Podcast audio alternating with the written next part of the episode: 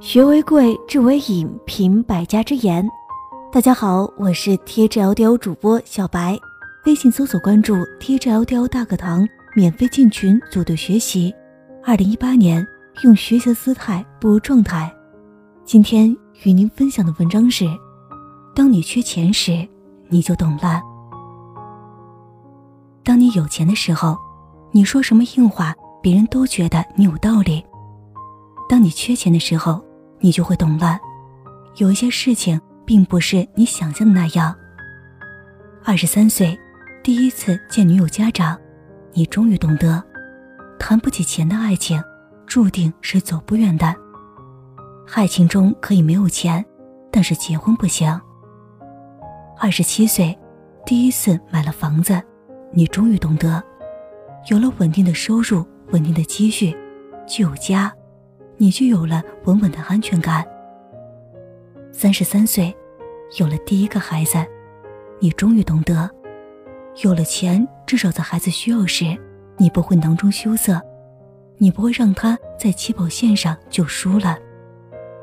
四十岁，人到中年，你终于懂得，父母老去的速度比你想象的快多了，钱有时也是孝心。如果你有足够的钱。就不会对父母无能为力了。如果说你没有经历过买房，你不会知道钱有多重要；如果说你没有经历过家人生病，你不会知道钱是多么的不可或缺；如果你没有过月薪两千的生活，你就不会知道赚钱是为了什么；如果你没有缺过钱，就不会知道这世上人情冷暖。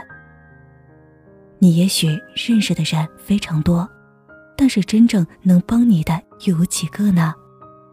手机上电话号码有几百个，真正能谈心的也许找不到一个。当你缺钱的时候，你才能知道谁才是你真心的朋友；当你困难时，你才能知道谁是你真正的兄弟。天天和你吃喝玩乐、称兄道弟的人。未必能在你困难的时候拉你一把，更有甚者还会落井下石。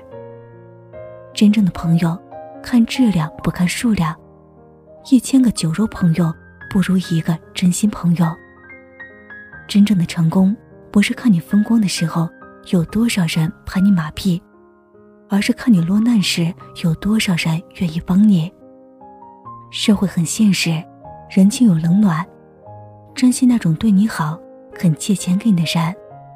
也要努力赚钱，不是为了成为富豪，也不是为了享受，而是有一天你有底气说：“我可以过上更好的生活。”你也有底气对亲人说：“别怕，一切都有我。”文章听完了，是不是有些什么想法呢？欢迎给我留言，我们明天再见。